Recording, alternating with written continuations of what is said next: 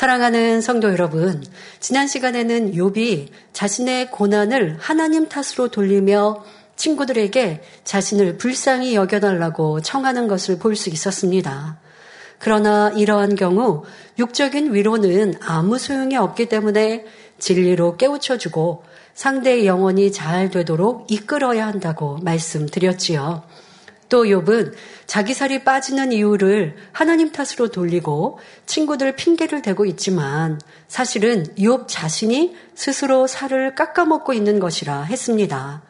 만일 욥의 마음이 선하고 솜털같이 온유하여 친구들의 말을 감사로 받는다면 살이 빠질 리가 없기 때문입니다. 그러나 상대의 말을 받지 못하는 사람도 문제이지만 그에게 계속 지적의 말로 고통을 주는 사람도 옳지 않음을 알아야 하겠습니다.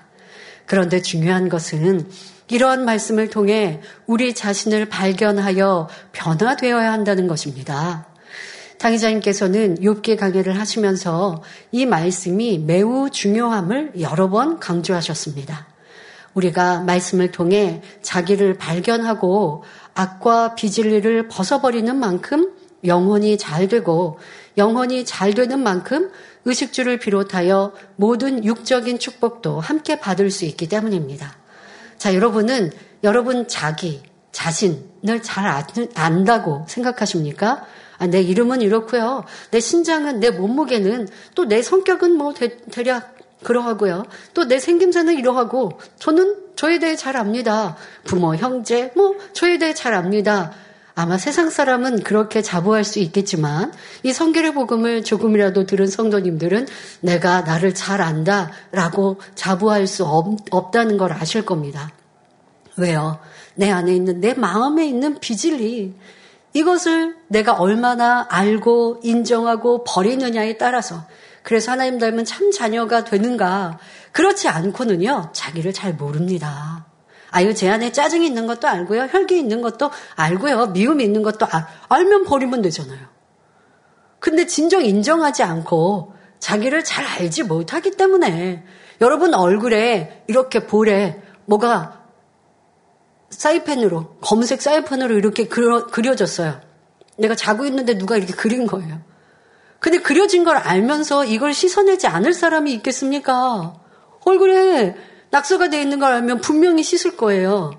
그러니까 알면 씻을 텐데 모르기 때문에 얼굴을 닦고 싶지 않는 것처럼 내 안에 비질리가 있는 것, 그게 자기거든요. 진짜 자기인데 혈기를 내면서도 혈기를 낼 만한 그런 상황과 여건이었으니까 혈기를 낸 거지. 내 안에 무슨 혈기라고 하는 그런 악이 크게 자리 잡았다? 그렇게 인정하지 않으니까 안 버려지더라는 것이죠. 그런데 이 욥기는 어떠합니까? 내 자신을 들여다 보여주지 않습니까? 욥과 욥의 친구들이 내 모습과 같고 내가 어저께 그저께 한 달 전에 가정에서 직장에서 했던 말 내가 품었던 마음과 생각을 지금 말해주고 있으니 부끄럽게도 내 모습을 보고 있습니다. 말하고 행동하고서 생각하고도 잊어버렸던 내 모습인데 말씀을 통해서 내가 나를 보는 것 같고 그렇게 볼 때에 깨우침이 되고 깨달음이 되었다면 여러분들 복 받으신 거고요. 자, 이제 그 말씀을 붙들고 우리가 죄와 악을 벗어버리면 영혼이 잘 되어지고 그래서 아버지 주시고자 하시는 축복을 마음껏 받아 누릴 수 있기 때문에 이 말씀이 참으로 우리에게 복이요 중요한 것이지요. 마태복음 6장 33절에 말씀하십니다. 너희는 먼저 그의 나라와 그의 의를 구하라. 그리하면 이 모든 것을 너희에게 더하시리라 했습니다. 그의 나라, 바로 하나님의 나라가 확장되는 것이죠. 그러면 하나님의 나라가 확장되기 위해서는 교회를 위해 기도할 것이요. 세우신 주의종을 위해 기도할 것이요. 또 일꾼들을 위해 기도할 것이요. 이런 기도 제목들, 우리가 다니엘철에 하는 그런 기도 제목들, 하나님 나라를 위한 기도입니다. 그의 의는 무엇입니까? 바로 하나님의 의를 내가 이루고자. 하나님께서 우리를 지으신 이유가 인간 경작하신 이유가 그것이거든요. 하나님 닮은 자녀 되기를 원하셔서 인간 경작을 하셨어요. 이를 위해 기도하라. 그러면 구체적으로 무엇을 기도해요? 성결되기 위해 죄악을 벗기 위해 기도하는 것. 이것이 바로 우리에게 원하시는 뜻입니다. 또한 요한삼서 1장 2절에 사랑하는 자여 내 영혼이 잘됨 같이 내가 범사에 잘 되고 강건하기를 내가 간구하노라 말씀한 대로 우리가 영육 간의 축복을 받는 비결은 바로 영혼이 잘 되는 데 있습니다. 그러므로 오늘도 말씀을 들으실 때 자신을 발견하고 변화되어 영혼이 잘됨 같이 범사가 잘되고 강건한 축복이 임하시기를 주님의 이름으로 축원합니다. 지난 시간에 이어 오늘도 욥의 원망하는 말이 계속됩니다. 욥기 19장 23절 24절에 나의 말이 곧 기록되었으면 책에 쓰여졌으면 철필과 연으로 영영이 돌에 새겨졌으면 좋겠노라 말합니다. 욥은 자신의 말과 현재 당하고 있는 이 일이 책에 기록될 뿐만 아니라 더 나아가 철필과 연으로 영영이 돌에 새겨졌으면 좋겠다고 말합니다. 자기의 아픔과 억울함이 기록되어 두고 두고 기억해 주기를 바라고 있는 것입니다. 여러분들도 그럴 때 있지 않습니까? 내가 너무 속상하고 힘든데 남이 알아줬으면, 이해해줬으면, 내 편이 되어줬으면. 우리가 보통 모든 사람이 그래요. 이게 바로 자기를 사랑하는 겁니다. 그러니까 여러분들 속상한 일 있으면 주변에 말하죠? 이거 바로 자기를 사랑하는 거예요. 내가 속상한 걸 얘기했는데 상대방이 안 들어주면 더 속상해지죠? 바로 자기를 사랑하는 마음입니다. 지금 욥은 지금 내 이 고난과 내가 이렇게 힘든 걸 기록해서 후대까지 좀 나를 알아줬으면 이렇게 말하고 있습니다. 지금 욥의 심정이 얼마나 답답하고 안타까우며 자기가 겪는 이 모든 일이 얼마나 뼈아픈 일인가를 표현해 주는 말입니다. 여기서 철필이란 펜처럼 끝이 뾰족한 붓이나 도장을 새기는 칼을 말하고 연이란 금속 중에 납을 말합니다. 욥은 자신의 억울한 상황을 행여나 책으로 쓰면 지워질까, 찢어져 없어질까 하여 단단한 돌에 새김칼로 새겨서 오래 보존하기를 바라고 있습니다. 그만큼 자기가 당하는 고통과 아픔이 중하며 한이 서린 마음을 표현하고 있습니다. 성도 여러분, 주변에서 억울한 일을 당한 사람들 중에서 이와 비슷한 표현을 하는 사람을 본 적이 있으십니까? 아니면 혹여 여러분 자신이 하나님을 믿기 전 누가 나의 이 억울함을 알아줄까? 하늘이 할까? 땅이 할까? 나의 억울함을 어디에다 기록할까? 원통하여 죽겠다. 라는 말을 하신 적은 없는지요? 하나님을 믿는 사람 중에도 하나님은 내 억울함을 아신다 말하며 자신의 결백을 밝히기 위해 동분서주하는 경우를 볼 수 있습니다. 그러나 이는 그만큼 마음에 악이 있음을 말해주며 믿음이 부족하기 때문임을 알아야 합니다. 옛말 중에도 원수는 물에 새기고 은혜는 돌에 새기라는 말이 있습니다. 사람과의 관계에서 내가 손에 입었던 일이나 억울한 일은 흐르는 물처럼 잊어버리되 반대로 은혜를 입었던 일은 변함없이 기억하라는 의미입니다. 그런데 보통 사람은 어떡합니까? 이 말을 반대로 하죠. 누가 나를 힘들게 하고 괴롭게 하면요. 절대 잊지 않아요. 그리고 받은 은혜는요. 금방 잊어버려요.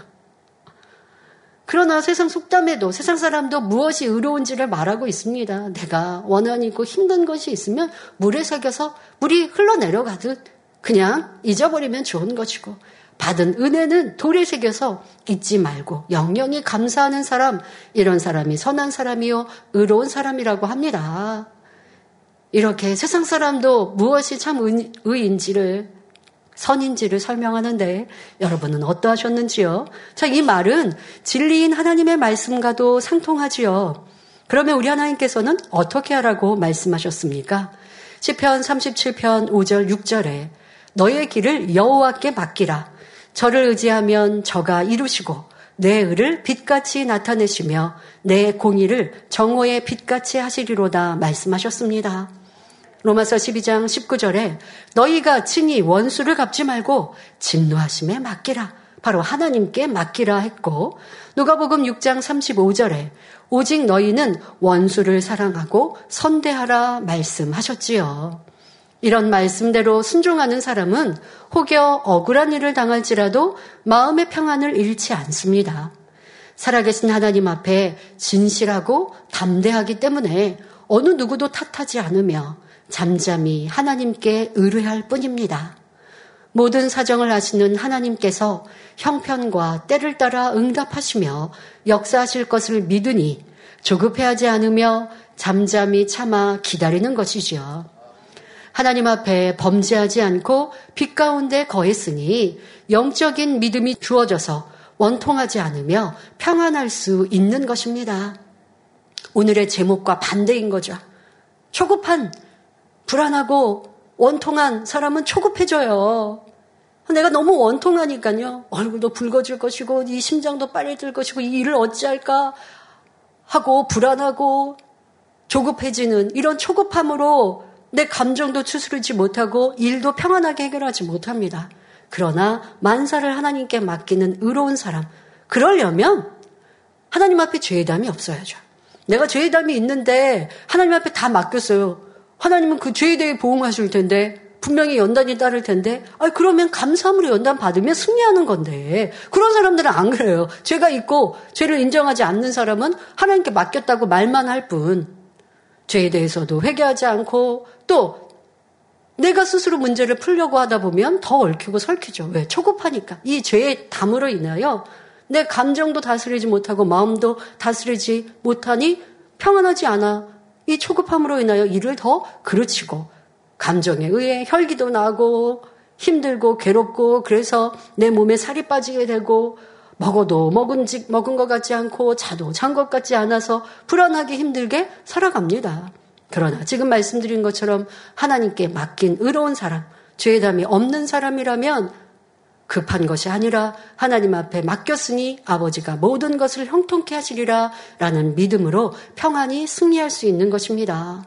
이렇게 살아계신 하나님을 전적으로 신뢰할 때 마치 빛이 어두움 가운데 비추이면 모든 진상이 확연히 드러나듯이 결국 그의 의로움이 드러나서 반드시 승리의 영광을 얻게 됩니다.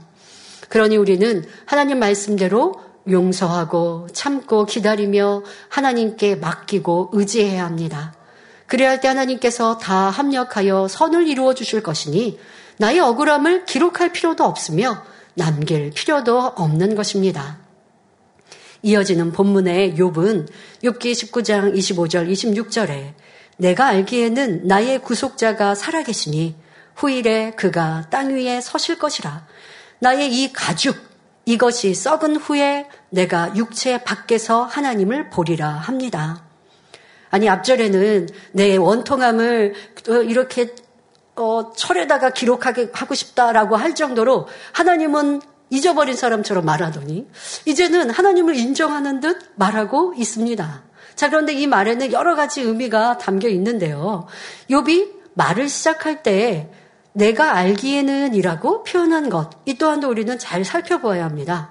이 말은 내가 들은 바에 의하면 이러이러하더라 라는 의미이기에 불확실한 마음을 표현하고 있는 것입니다.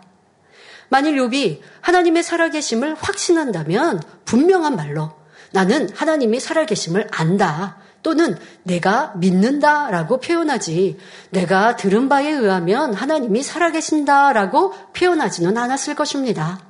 우리가 신앙생활할 때 확실한 믿음과 불확실한 믿음은 큰 차이가 있습니다. 이는 영적인 믿음과 육적인 믿음의 차이이지요. 확실한 믿음, 즉 영적인 믿음을 가진 사람은 하나님의 자녀가 되었다는 확신이 있으니 천국 소망 가운데 어떤 상황에서도 기뻐하고 감사하며 깨어 기도하며 하나님 말씀대로 살아갑니다. 확실한 믿음이 있으니 현재의 내 눈앞에는 어렵고 힘든 일들이 있어도 하나님이 풀어가시면 되잖아요. 그러니까 그 하나님을 믿으니 기뻐하고 감사할 수 있는 거예요. 그런데 반대로 불확실한 믿음, 즉 육적인 믿음을 가진 사람은 확실히 없으니 하나님의 말씀을 들어도 의심이 생기고 완전히 믿지 못하니 말씀대로 살지 않고 세상과 짝하며 죄를 지으며 살아갑니다. 하나님 말씀은 기뻐하라, 감사하라, 용서하라, 사랑하라 하셨지만 현실에 그게 내게 불리익이 되는 것 같고 하나님이 온데간데 없어지니 참 믿음이 있어야 매사에 하나님을 의지하죠. 그런데 그렇지 않은 불확실한 믿음은 하나님을 잊어버려요. 하나님을 잊어버리면 현실만 보이잖아요. 그러니 현실로 내 문제를 풀어갑니다. 그러면 불편한 일을 만나면 짜증할 것이고 원망할 것이고 아니 된다 말할 것이고 이것이 참 믿음이 아닌 것이고 또 그러다 보면 점점 진리 안에서 떠나 세상을 사랑하고 죄를 짓는 이러한 믿음까지, 조그만 믿음까지도 다 팔아버리는 사람도 있습니다. 이런 사람은 믿는 것 같다가도 다시 의심하고 변개하는 거죠. 믿는, 뭔가 환경과 조건이 평안하면 믿는 것 같아요. 충만한 것 같아요. 그런데 그렇지 않은 내 생각과 다른 일들과 어려움이 오면 또 다시 충만함을 잃고 의심합니다. 열심 내었다가 쉽게 식어지며 이랬다 저랬다 하며 두 마음을 품기 때문에 기도의 응답도 축복도 받지 못합니다. 야고보서 1장 6절부터 8절에 오직 믿음으로 구하고 조금도 의심하지 말라. 의심하는 자는 마치 바람에 밀려 요동하는 바다 물결 같으니 이런 사람은 무엇이든지 죽게 얻기를 생각하지 말라. 두 마음을 품어 모든 일에 정함이 없는 자로다 말씀합니다. 그러므로 우리는 의심하는 마음이나 요행을 바라는 마음을 버리고 오직 영적인 믿음을 소유하여 살아계신 하나님, 응답 주시는 하나님께 힘써 구해야 합니다. 그럴 때 비로소 하나님께서는 우리 마음의 소원에 응답해 주시는 것입니다.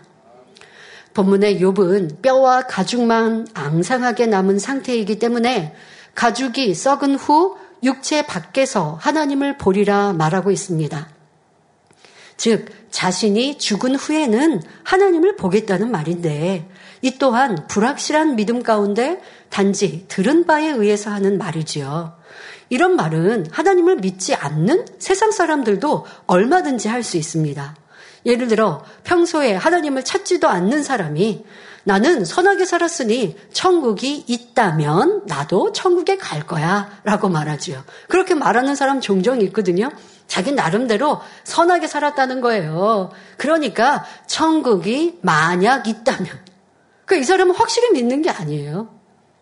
그런데 나는 나름 착하게 살았으니까, 아이, 그렇게 의롭게 살았다라고 자기를 주장하려고 하는 말에 불과한 것이죠. 이는 믿음의 고백도 아니요. 아무 소용이 없는 말이며 자기 위로에 불과합니다. 참 믿음이 있는 성도라면 항상 깨어 말씀 안에 살아가며 천국 소망 가운데 다시 오실 주님을 사모하고 기다리는 것입니다. 그러니까 참 믿음은 행함과 함께 동반되는 것이죠. 행함이 없는 믿음은 죽은 것이라 야고보서에 분명 말씀하고 계십니다. 참 믿음, 확실한 믿음이 있는 사람은 열심히 마음을 할례하여 주님 닮기 위해 힘쓰며 천국에서 받을 상급을 바라보며 충성합니다. 그리할 때 불확실한 천국이 아니라 확실한 믿음을 가질 수 있는 것입니다. 그런데 욥은 지금 자기가 말하고 행하는 것은 하나님을 무시하고 하나님 앞에 원통함을 풀고 하나님 탓을 하면서 나는 죽으면 하나님을 볼 수 있어. 라고 말하고 있으니 이 얼마나 비진실한 모습이요. 또 스스로에게 이런 확신이 있는 믿음이 주어져서 말하지 못하는 내가 들은 바에 의하면 이렇게 말하고 있는 것이죠. 이어서 6기 19장 27절에 내가 친히 그를 보리니 그러니까 내가 이제 육체를 떠나면 죽은 후에는 하나님을 친히 보리니 내 눈으로 그를 보기를 외인처럼 하지 않을 것이라 내 마음이 초급하구나 말합니다. 욥은 이 땅의 삶을 마친 후 하나님을 친히 볼 것이라고 말합니다. 그리고 자신은 그동안 하나님에 대해 들어서 알고 있었으며 번제로 정성껏 섬겨왔기 때문에 하나님을 배울 때 외인처럼 낯설지 않을 것이라는 것입니다. 그런데 사실 욥은 하나님을 대면하면 하나님, 왜 저에게 이런 고난을 주셨습니까? 라고 틀림없이 여쭤볼 마음입니다. 지금 욥의 선택가 그리하죠. 욥의 이런 말과 모습으로 지금까지 했던 이런 많은 말들과 원망과 불평의 말들과 욥의 이러한 모습으로 정말 하나님을 담대히 배울 수 있을까요? 예전에는 하나님 앞에 번제도 드렸고 하나님을 경외하며 섬긴다고 했었는데 이제 와서는 하나님을 원망하고 나쁜 하나님으로 돌리고 있는데 이런 모습으로 어떻게 하나님을 대할 수 있겠습니까? 그러니 사실 자신이 없었습니다. 그래서 내 마음이 초급하다라고 하나님을 배울 것이다라고 말하는 말 끝에 내 마음이 초급하다고 고백하고 있는 것입니다. 성도님들 우리 이 어, 예배가 마치고 또 다음 주에 설교 아니면 또 사회자가 본문을 읽어주실 때 읽으면서 아니면 미리 읽어오시면 좋죠. 미리 읽으시면서 아 이거는 무슨 의미겠다라고 생각하고 오시면 말씀을 들을 때 더 재미지실 거예요. 근데 내가 아무리 생각해도 이거 이해가 안 되는 문장들이 되게 많아요. 지금 문장도 그렇잖아요. 욥은 내가 내 몸이 내가 내 몸에서 육체에서 떠나면 바로 죽으면 하나님을 볼 것이다. 하나님을 나는 친히 뵐 것인데 외인처럼 보지 않는다라고 떳떳이 뵐 수 있다라고 말을 했어요. 그런데 내 마음이 초급하다? 바로 이어서 말하고 있단 말이에요. 이게 무슨 말이지? 사실 지금의 설명 듣지 않으면 이해가 안 되실 거예요. 근데 여러분들이 조금이라도 그 문장에 내 나름대로 이렇게 이해해 보려고 했다가 말씀을 듣고 아 이게 이런 의미였구나라고 하면 더 마음에 새겨지죠. 그래서 잘 잊혀지지 않고 또 여러분들 안에 그 은혜가 더 능력이 될 수 있기 때문에 한번 읽어보시는 것뿐 아니라 읽고 무슨 의미일까라고 생각해 보시면 더 좋겠습니다. 자, 여분 자신의 예전 모습과 지금 모습이 너무 다르니 앞으로 하나님을 만났을 때를 생각하면 고통스러움에 초급할 수밖에 없었습니다. 초급하다는 것은 한자어로서 에테울 초, 급할 급자를 써서 시간 여유가 없이 매우 급하다, 초조하고 불안하다라는 뜻입니다. 오늘날 믿음이 있는 사람들 중에도 이런, 그런데 그 믿음은 자기 스스로 믿음이 있다는 거예요. 앞서 말씀드린 확실한 믿음이 아닌 아직 불확실한 믿음, 이런 믿음을 가진 사람들 중에는 지금 말씀드린 욥의 초급함을 갖는 경우가 있습니다. 죄와 의와 심판에 대하여 들어서 아는데 여전히 나는 진리 가운데 살지 않고 신부단장을 게을리하는 이러한 모습이니 초급할 수밖에 없는 것이죠. 마태복음 25장의 열처녀 비유에서처럼 미련한 다섯 처녀와 같이 기름을 준비해 놓지 않으면 막상 신랑 대신 주님이 오신다 할 때 마음이 초조하고 불안할 수밖에 없습니다. 등은 가졌지만 기름을 준비하지 않은 미련한 다섯 처녀는 신랑이 온다라는 소리가 들리니 얼마나 초급해요. 그러니 기름 준비하고 있는 지혜로운 처녀들, 슬기로운 처녀들에게 지금 그 기름을 나눠달래요. 이런 엉뚱한 말이 어디 있습니까? 남이 준비한 걸 지금 나눠달라고 그러면 그, 그들은 어떻게 신랑을 맞으라고요? 그러니까 이렇게 너무 불안하고 초조하고 시간이 너무 지금 없잖아. 이제 준비할 시간이. 그러다가 신랑이 오셨을 때 혼인잔치에 참여하지 못하였는데요. 바로 이러한 초급함이 영적인 믿음을 갖지 않은 이들은 있을 수밖에 없는 것이지요. 왜? 내가 말씀은 들어 알지만 말씀대로 살지 못하니 내 양심은 또 내 안에 성령님은 항상 두드리시니 그러니 불안하고 즐겁지 못할 것이요. 교회 나오면 회개한다고 하고 다시 잘할게요라고 할 때는 충만한 것 같다가 내 삶에서 또 말씀대로 살지 못하면 힘들고 구원의 확신이 없는 이러한 초조한 삶, 불안한 삶을 살아간다면 얼마나 힘들겠습니까? 자, 그러나 신부단장을 잘하여 주님 맞을 준비를 마친 사람들은 사모함으로 주님을 기다립니다. 기다리는 그 시간도 길 필요도 없어요. 왜? 오늘, 내일 내가 상급 쌓으면 다 하늘에 내 집이요. 아름다운 장신구이니 충성하는 그 모든 시간도 낭비되는 것이 하나도 없으니 감사하고 주님을 기다릴 수 있습니다. 그리고 신랑이 오신다라는 소리가 들리고 천군 천사 나팔 소리가 들리면 담대히 주님 앞에 나아갈 수 있지요. 부끄러울 것도 없고 아 나 어떻게 해 아직 준비 못했는데 여러분 만약에 내일 주님 오신다. 성도님들 내일 주님 오신대요. 라고 한다면 어떠하시겠습니까? 주 예수여 어서 오시옵소서 할 준비가 되십니까? 아니면 아, 나 세월산 지금 오시면 안 됐는데 세월산 들어갈 준비 안 됐는데 그러나 믿음 지킨 분들은 아쉽지만 오신다고 하니 아, 너무 부족하다, 죄송하다 하겠고.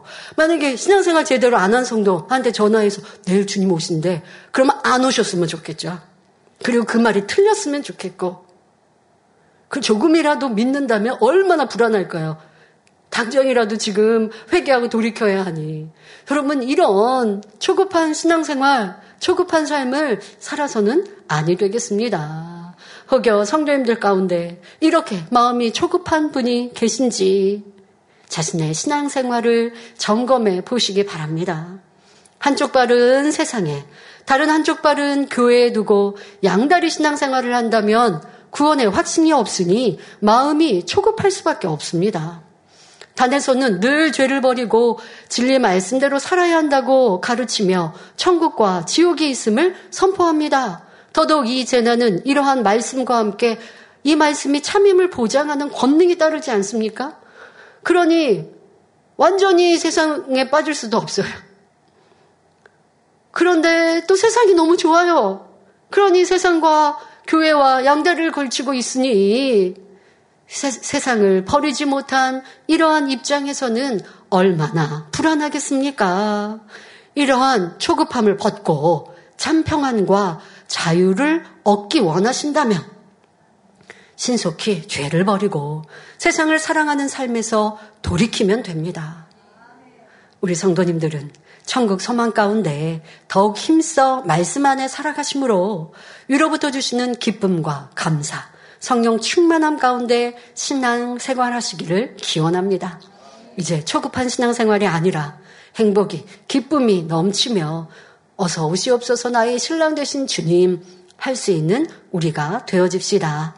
욥기 19장 28절에 욥은 너희가 만일 이르기를 우리가 그를 어떻게 칠고 하며 또 이르기를 이의 뿌리가 그에게 있다 할진대 말합니다.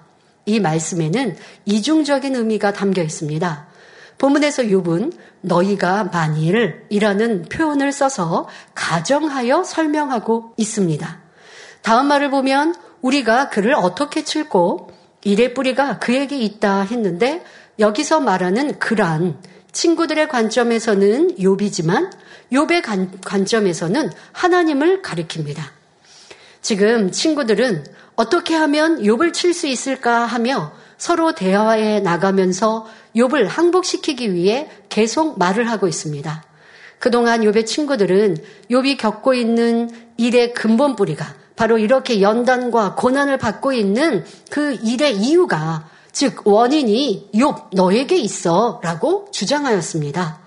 그러나 욥은 이 말을 인정하지 않으며 하나님이 자기를 치셨으니 이 일의 뿌리가 하나님께 있다면서 억울해하였지요. 즉 욥의 친구들은 모든 잘못을 욥에게 돌리고 욥은 하나님에게 돌리고 있는 것입니다. 본문에서도 욥은 사실 어떻게 하면 하나님을 꺾을 수 있을까 하는 마음으로 하나님이 자신에게 항복하기를 바라면서 이 모든 것을 하나님 탓으로 돌리려는 마음입니다.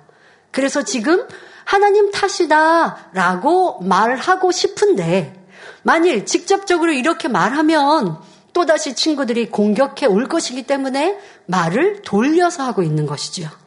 욥이 아무리 말을 해도 친구들이 듣지 않으니 욥, 욥은 초급해졌고 그래서 이제는 단수를 높여서 너희가 만일 하면서 친구들로 가정하여 이야기하고 있습니다. 욥은 지식이 많고 지혜로운 사람이었기 때문에 교묘한 말로 공격의 화살을 피하면서 친구들과 하나님 양쪽을 동시에 질타하고 있는 것입니다.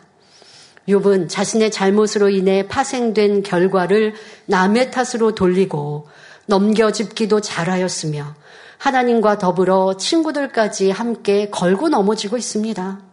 그러나 우리는 자기의 불행을 타인에게 돌리지 말아야 하며 넘겨짚지도 말아야 합니다. 또 자신에게 닥친 환난으로 인해 상대가 고통당하지 않도록 해야 합니다. 내가 책임지면 될 일을 남까지 끌고 들어가는 것은 비겁한 마음이고 간사한 마음입니다. 자신의 고난을 하나님과 친구들 탓으로 돌린 욥은 이제 친구들을 향해 결론 지어 말합니다. 욥기 19장 29절에 너희는 칼을 두려워할지니라 분노는 칼의 형벌을 부르나니 너희가 심판이 있는 줄을 알게 되리라 했지요. 분노는 칼의 형벌을 부른다는 이 말 자체는 진리입니다. 대개 사람들은 피해를 입거나 자기 마음대로 되지 않을 때에 분노하고 이 분노가 폭발하면 싸움이 벌어지고 폭행, 살인까지 일어납니다. 그런데 요비 친구들에게 분노의 끝은 칼의 형벌을 부른다고 한 것은 다분히 위협적이며 극단적인 표현입니다. 이는 너희들이 분노하여 나를 괴롭혔으니 그에 대한 대가로 심판이 있을 것을 알라 라는 의미입니다. 요배 말대로 분노는 화를 부르며 아무 유익을 가져다 주지 못합니다. 또 하나님은 선악간에 반드시 심판하시는 분입니다. 지금 욥은 이러한 진리의 법칙을 사용하여 친구들을 위협하고 있습니다. 그러나 우리는 상대가 나에게 분노하고 침을 뱉는다 할지라도 그를 위협해서는 안 됩니다. 우리 예수님께서는 어떻게 하셨습니까? 아무런 죄 없이 채찍에 맞고 가시관을 쓴 채 십자가에 달려 고통을 받으시면서도 아버지여 저희를 사하여 주옵소서 자기의 하는 것을 알지 못함이니이다 라고 하나님께 기도하셨지요. 또 스테반 집사는 복음을 전하다가 악한 무리의 돌에 맞아 죽어가면서도 주여 이 죄를 저들에게 돌리지 마옵소서라고 기도하였습니다. 이처럼 진리의 사람은 상대가 악하게 나올 때 같이 위협하는 것이 아니라 용서하며 오히려 사랑의 간구를 해줄 수 있어야 합니다. 지금까지 살펴본 욥기 19장에서도 욥은 한결같이 자신이 당한 괴로움과 재앙은 하나님께서 이유 없이 내리신 것이라 말하며 하나님을 원망하고 있습니다. 또한 자신을 질타하는 친구들을 향해서도 잘못되었다 말하며 너희의 분노는 결국 형벌과 심판을 당하게 될 것이라고 불편한 마음을 표현하고 있습니다. 이런 욥의 변명을 듣고 있던 친구들은 또 어떤 반응을 보일까요? 이제 욥기 20장에서는 다시 욥의 친구 소발이 등장합니다. 소발은 욥기 11장에서 내가 죄악을 버리면 하나님 앞에 떳떳하고 두려움도 없을 것이라며 욥에게 권면하고 충고했던 사람입니다. 이후 소발은 욥과 친구들의 말을 잠잠히 듣고 있다가 다시 입을 열었습니다. 욥기 20장 1절 2절에 나아마 사람 소발이 대답하여 가로되 그러므로 내 생각이 내게 대답하나니 이는 내 중심이 초급함이니라 말하고 있습니다. 자, 앞서 욥도 내 마음이 초급하구나 했는데 이는 자신이 죽은 후 하나님을 만나는 상황을 생각하니 부끄럽고 또 자신이 없어서 그러한 고통스러움에서 느껴지는 초급함이었음을 말씀드렸습니다. 그동안 욥은 불평불만하며 하나님을 원망해 왔는데 이런 모습으로 하나님을 배울 생각을 하니 고통스러움에 초급했던 것이지요. 그런데 본문에서 소발이 초급하다 말한 것은 욥이 느끼는 초급함과는 다릅니다. 그동안 소발이 두 친구들과 더불어 욥을 책망했던 모든 것들이 실상은 자신에 대해서 책망할 수밖에 없는 것임을 느끼고 있는 것입니다. 그러니까 지금 내가 욥을 질타했지만 말을 하고도 또 욥이 그거에 대해 답변했죠. 또 다른 친구들이 욥에 대해 질타했죠. 자, 자기가 한 말이나 또 친구들이 하는 말이나 욥이 대응하는 말이나 이런 말을 내가 했던 말을 또 친구들이 하는 말을 듣고 생각해 보니 욥에게만 질타할 게 아니라 나도 그런 사람이었구나라고 느끼면서 초급하다라고 표현하고 있는 것입니다. 예를 들어 나는 남을 사랑치 못하면서 상대에게 너는 왜 그렇게 사랑이 부족하냐라고 지적한다면 얼마나 부끄러운 일입니까? 그런데 이렇게 말하고도 아예 부끄러움을 못 느끼는 사람이 있는가 하면 그래도 선한 양심이 있어서 부끄러워하는 사람도 있습니다. 소발의 경우는 일말의 양심이 있어서 그동안 욥을 책망했던 말들을 생각하며 스스로 부끄러움을 느낌으로 초급했던 것입니다. 사람은 자기가 말한 것을 책임지지 못하는 경우가 많이 있습니다. 또 본인은 행치 못하면서 열심히 남을 가르치며 지적하는 경우도 있지요. 예를 들어 속옷을 달라면 겉옷도 주세요. 누가 왼밤을 때리면 오른밤도 데워주세요. 원수도 사랑하세요. 가르치면서 자기는 이 말씀대로 행하지 못합니다. 막상 베풀어야 할 상황이 오면 인색하고 원수도 아닌 사람 앞에서 미움과 감정을 드러내기도 하지요. 이런 경우 그나마 양심이 있는 사람은 평소 자기가 한 말에 대해 부끄러움을 느끼니 자신이 없어지고 민망함을 느낍니다. 이때 차라리 입을 다물어 버리면 더 이상 부끄럽지 않을 텐데 변명하라고 하니 마음이 초급하고 답답해지는 것입니다. 그러니까 상대방이 뭔가 잘못한 게 있어서 진리의 말이나 우리가 좋은 말로 겉면을 했어요. 근데 말하다 보니까 이거 나도 찔려. 그러면 했던 말이니까 마무리를 하고 더 이상 상대방을 질타하듯이 하는 이런 지적의 말을 하지 않는다면 그나마 그 양심에 찔리는 것으로 자기를 돌아보고 발전된 사람이 될 것인데 지금 그게 아니라 상대방에 대해 권면하다가 아유 내 모습이 보이는 것 같아서 아유 나도 그렇잖아 라고 느꼈지만 도리어 그렇게 느꼈으면서 이걸 어떻게든 변명해 보려고 왜? 아니 상대방한테 내가 권면했는데 아니, 상대방도 혹시 나에게 아니 당, 자기나 잘하지 이런 생각하지는 않을까 라고 내가 만약에 느껴졌어요. 그랬더니 아니 나는 나도 그런 상황이 있었지만 이럴 때는 이렇게 하고 변명을 하려고 하면 사람이 더 구차해지죠. 더 부끄러워지죠.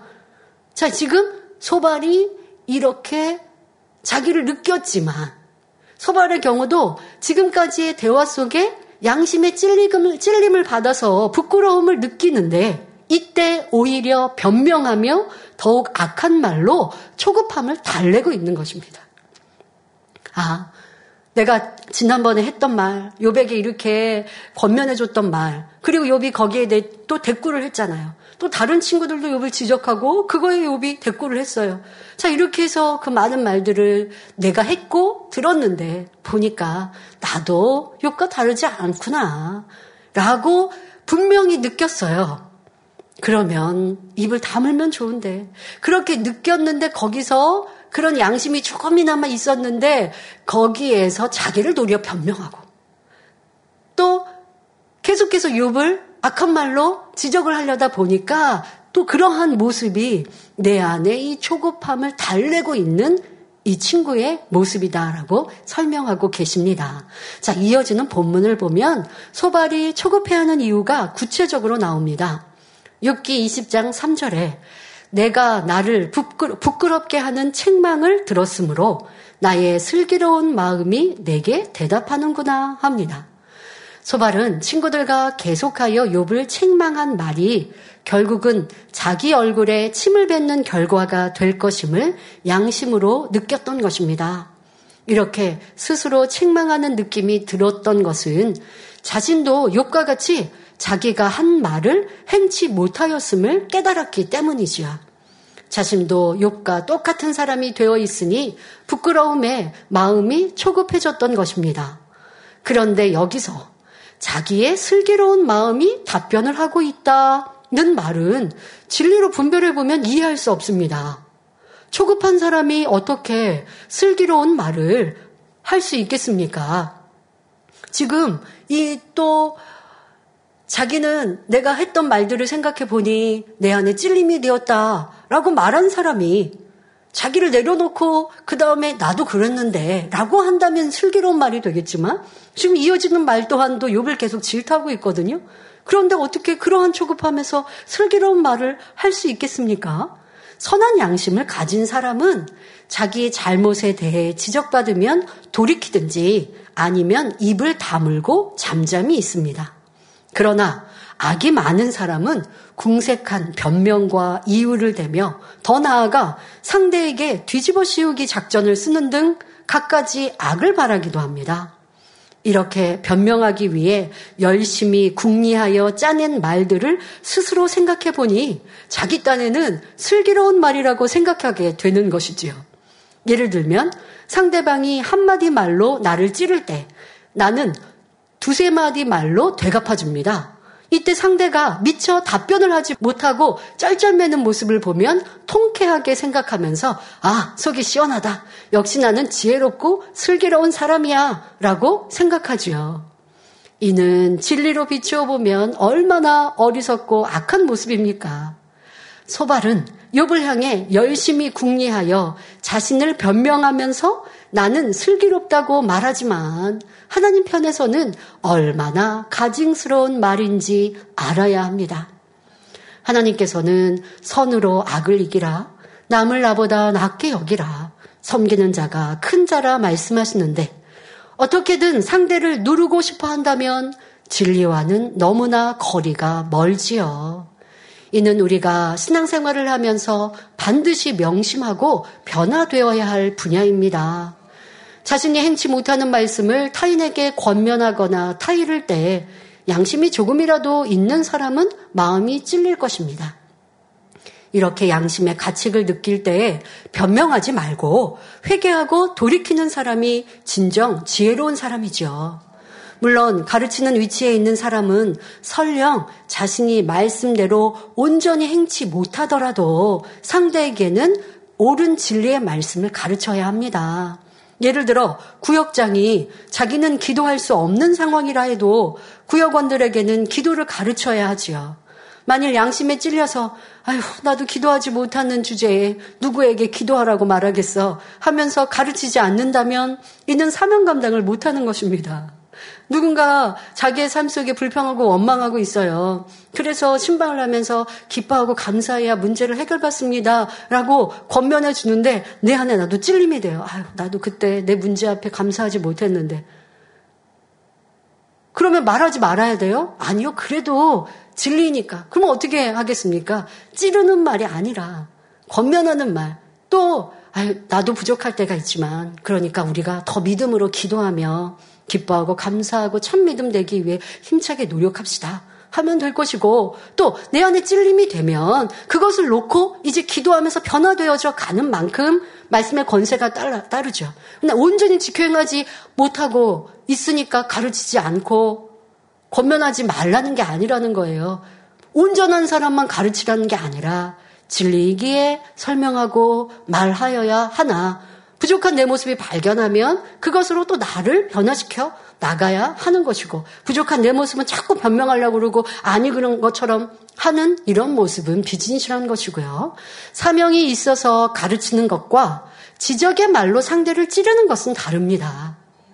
민망하면서 아 내가 온전히 지키지 못했지만 그래도 설명해 줘야 하니까 설명한다라는 이런 마음이면 성령께서 역사하시지만 내가 분명 지켜 행하지 못하는 걸 내가 알아요. 그러면서 나는 지켜 행하는 것처럼 그렇게 해서 가르친다면 성령께서 역사하시지 않죠. 더더욱 내 안에 행하지도 못하면서 상대방을 막 질타하듯이 야단친다면 그 또한은 너무 큰 악인 것이고요. 욥의 친구들의 경우는 욥을 가르치는 것이 아니라 지적하며 찌르는 상황이었습니다.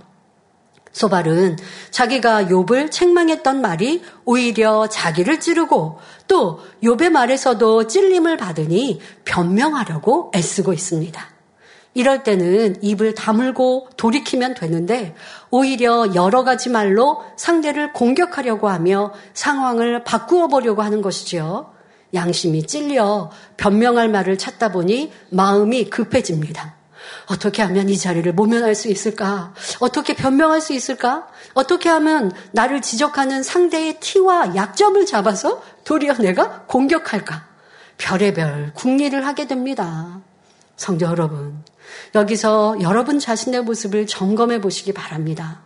누군가 나를 찌를 때 마음이 급해져서 상황을 역전시키려고 하는 사람은 욥이나 욥의 친구들과 다를 바 없음을 알아야 합니다.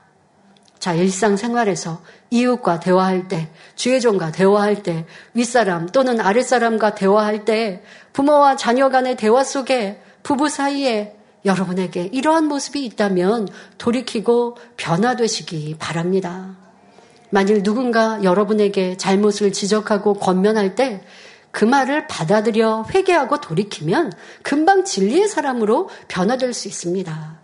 여러분, 근데 우리가 평상시에 어떠해요? 누가 지적하고 권면하는데 상대방의 부족한 걸 내가 떠올라요.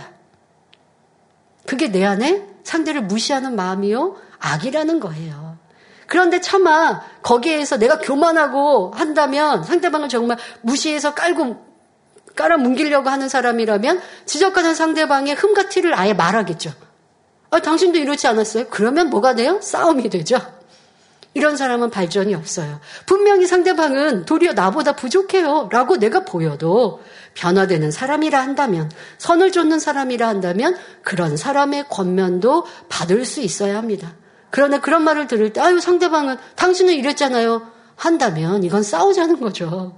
이런 모습이 욥과 욥의 친구들이니 변화될 게 아직도 많이 있는 것입니다. 자, 그러니 우리는 이러지 말고 어떻게든지 지적받으려 해야 합니다. 자, 그런데 나는 그게 아니라 어떻게 하고 있어요? 지적받지 않으려고 하고 있죠.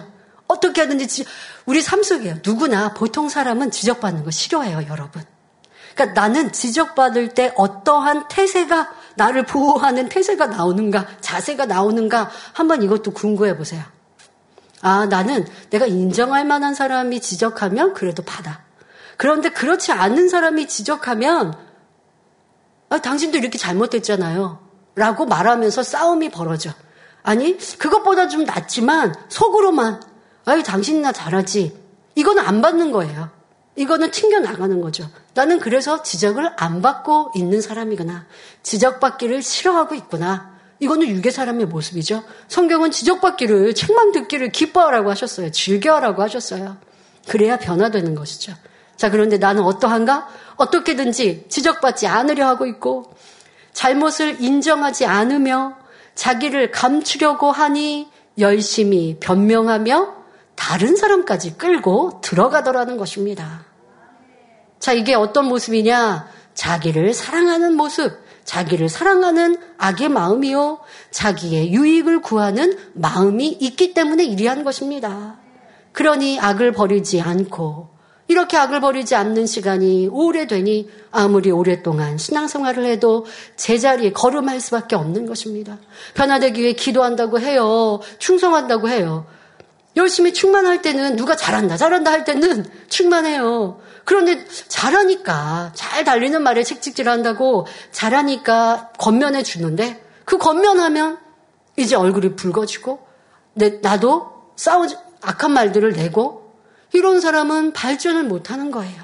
어디서 나는 항상 이렇게 힘들어지고 또 주저앉아 버리는가? 왜 제, 나는 기도하는데 왜 제자리가 얼음인가? 자, 이 모습에서 여러분들이 또 나를 발견한다면 축복이지요. 사도행전 7장 51절부터 60절을 보면 스테반 집사가 순교하는 장면에서 악한 사람들이 지적을 받을 때 초급하여져서 더 큰 악을 바라는 모습을 볼 수 있습니다. 스테반 집사는 하나님을 믿노라 하면서 마음의 할례를 하지 않은 사람들에 대해 목이 곧고 마음과 귀에 할례를 받지 못한 사람들아 너희가 항상 성령을 거스려 너희 조상과 같이 너희도 하는도다 하며 진리로 지적하고 책망했습니다.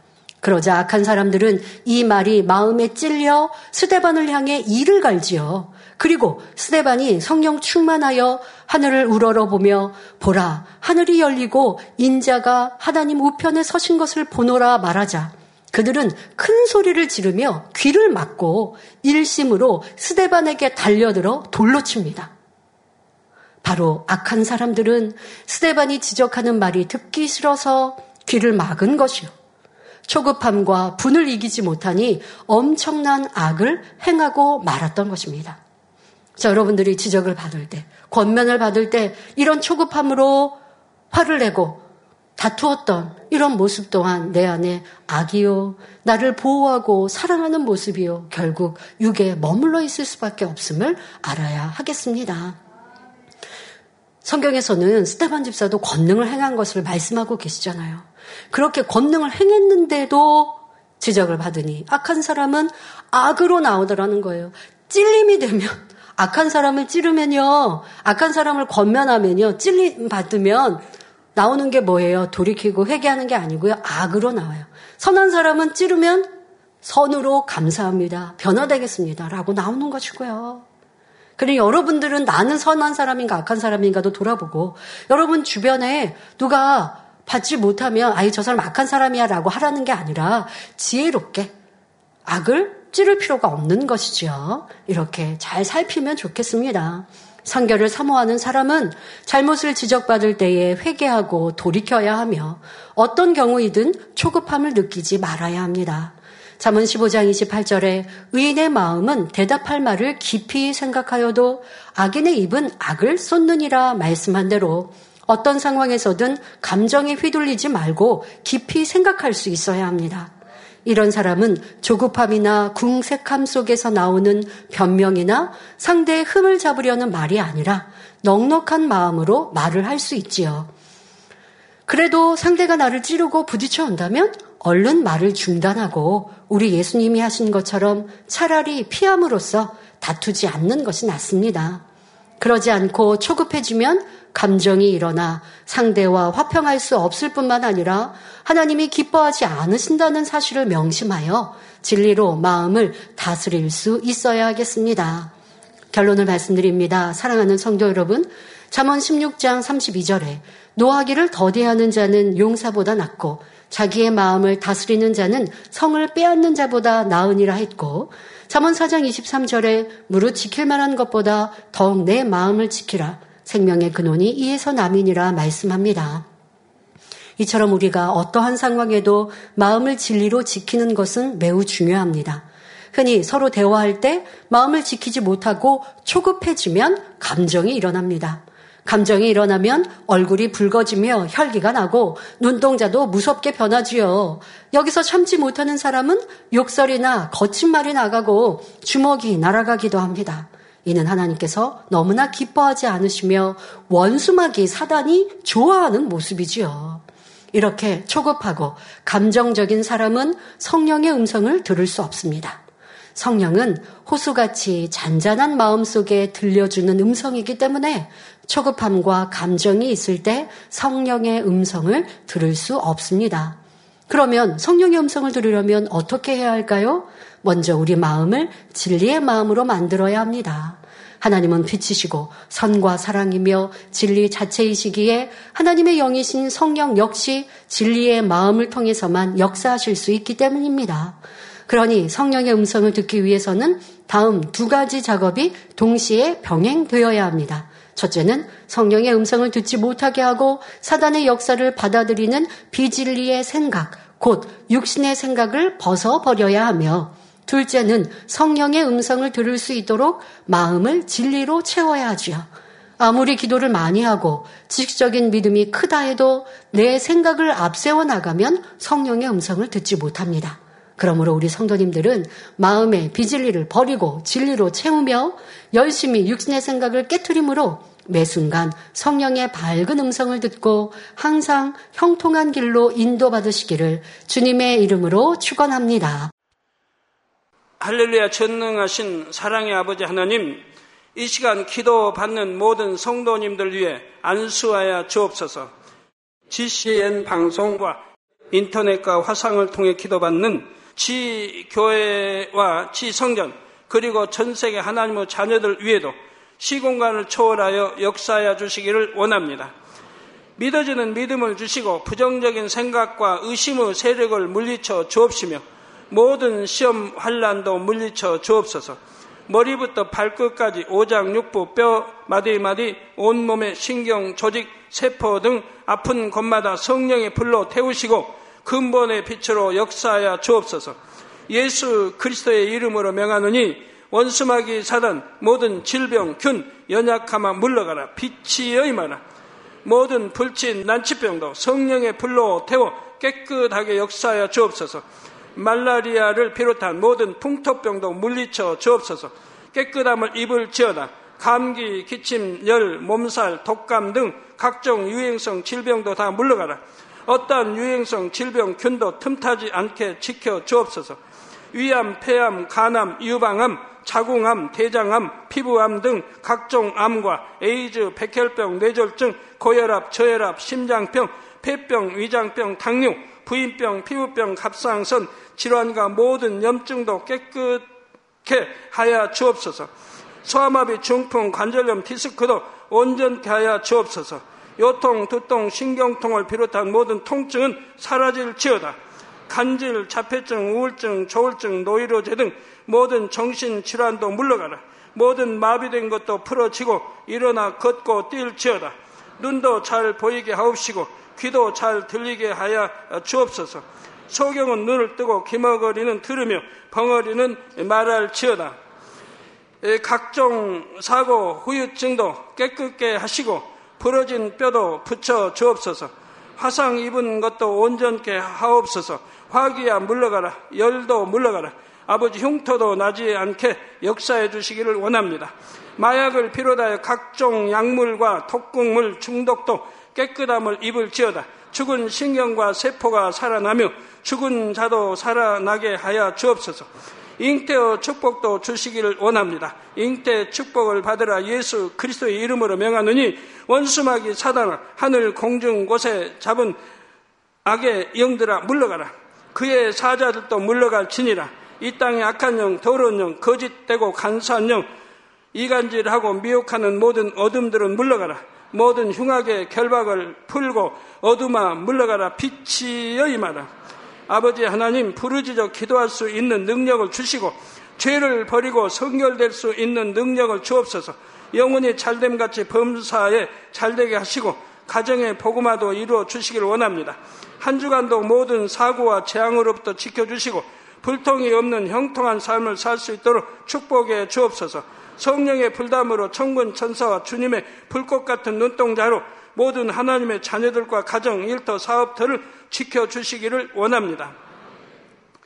학생들에게 지와 명철을 더하시고 공부도 할 수 있는 뜨거운 마음과 열정도 더하여 주옵소서. 마음과 생각을 세상에 빼앗기지 않도록 지키시고 하나님을 뜨겁게 사랑하는 학생들로 축복하여 주옵소서. 하나님의 자녀들이 먹으나 마시나 입으나 무엇을 하든지 하나님 앞에 영광 돌리는 삶이 되게 축복하여 주시기를 원합니다. 나는 하나님을 만났노라 체험했노라 응답 받았노라 축복 받았노라 간증하는 입술이 되게 역사하여 주옵소서. 아버지 하나님 감사합니다. 홀로 영광 받으옵소서. 우리 주 예수 그리스도의 이름으로 기도하옵나이다. 아멘.